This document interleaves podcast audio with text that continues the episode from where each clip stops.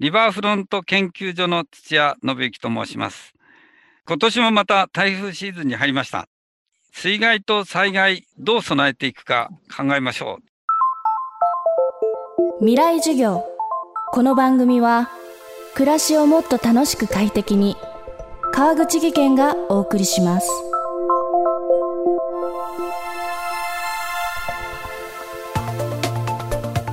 未来授業。今週の講師はリバーフロント研究所技術参与工学博士の土屋信之さん。土屋さんはまちづくりや河川事業のスペシャリスト。大雨や台風による水害対策の専門家でもあります。昨年10月に発生した台風19号は広範囲な浸水被害をもたらしました。特に大規模な浸水被害が想定されたのが隅田、江東、足立、葛飾、江戸川の江東5区です。堤防決壊による氾濫は起きなかったものの、事前に作っていた広域避難計画では対応しきれない実態が明らかになりました。都民が自らの命を守るにはどう避難すればいいのでしょうか未来授業3時間目テーマは東京命の高台まちづくり。東京のゼロメータル地帯にある葛飾区、足立区、江戸川区、江東区、墨田区という、いわゆる江東5区っていうところが共同でハザードマップを作って広域避難をみんなで呼びかけましょうということで、この中にいらっしゃる方々は250万人っていう大変大きな数字になってしまいますが、皆さん、この地域からあらかじめ逃げてっていただきましょうっていう避難計画を江東5区で作りました。これによればですね、24時間前にもうこれでは危ないぞっていう時に広域避難を発令して、公共交通機関が動いているうちに、東の方は下佐台地、今、地形で行くと江戸川の東側にある船橋市とか市川市とか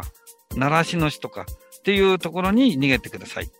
西の方は西郷さんのある上野の大山から西側が武蔵野大地って言います。この武蔵野大地の上の方のもう少し高台の地域に皆さん逃げてくださいっていう250万人事前避難計画っていうのを江東国で作りました。で、この計画は実際には台風19号は公共交通機関が事前に計画運休ということで止まってしまいました。まあ、そういうことから、まあ、はっきり言うと、逃げられる手段がなくなったということから、えー、現実的には広域避難計画をうまく運用することができなかった。あれ以来、江東国またあ連絡会を作ってですね、今一生懸命そのリカバリーをどうするか検討している最中ですが、いずれにしても広域避難計画をもう一つ進めてですね、いわゆる地域内にある堅牢な建築物に垂直避難ができないか、それと組み合わせてですね、なるべく一人のまあ命を失うことのない避難計画をですね、今作ろうとして、まあ皆さんが努力されている、そういうことですね。昨年の台風19号を受け、広域避難の様々な課題が明らかになりました。そのため、江東5区では国や都と連携しながら垂直避難ができるまちづくりの検討を始めています。そのゼロメートル地帯の東京、名古屋、大阪は根本的に安全にしようとすれば、やっぱりゼロメートル地帯をなんとか少しでも高い高台に切り替える。それはできないことではなくて、すでに東京ではやってきました。江戸川区の南の方に今、葛西臨海公園、あそこはあの380ヘクタールを高潮が来ても大丈夫な高さまで盛り土をして全体を高くして作っています。それからあの今、江戸川区で最大の公園の予定になっている篠崎公園って86ヘクタールの広さがあるんですが、まだあの半分ぐらいしか開園されていないんですが、全面高台化するってことで、えー、やはりこれも高潮プラス1メーターという高盛り土をしようとしています。やはり水害になったら高いところに逃げるしかないわけで、こうやってあの物理的に高いところを作るっていう対策を東京都では長い間やってきてますのでで、その中では今、空き家問題とかですね、老人福祉の問題とか、土地がなくてできない、それからあまりにも密集してて危ないっていうようなことを都市改造として解決しながら高い地域を作っていく。で私はこれをですね、えー、命山、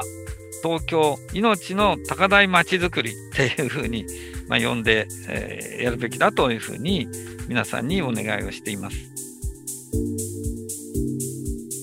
未来授業今週の講師はリバーフロント研究所技術参与工学博士の土屋信之さん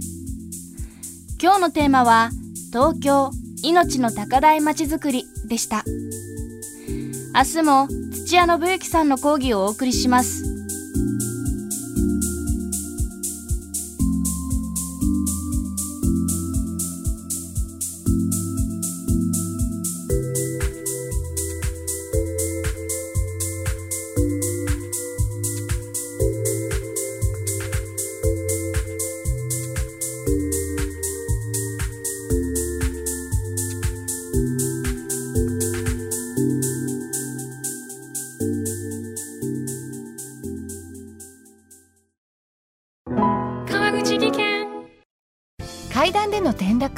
大きな怪我につながるので怖いですよね。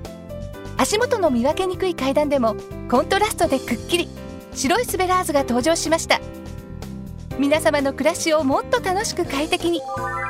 川口技研のスベラーズです。未来授業。この番組は暮らしをもっと楽しく快適に川口技研がお送りしました。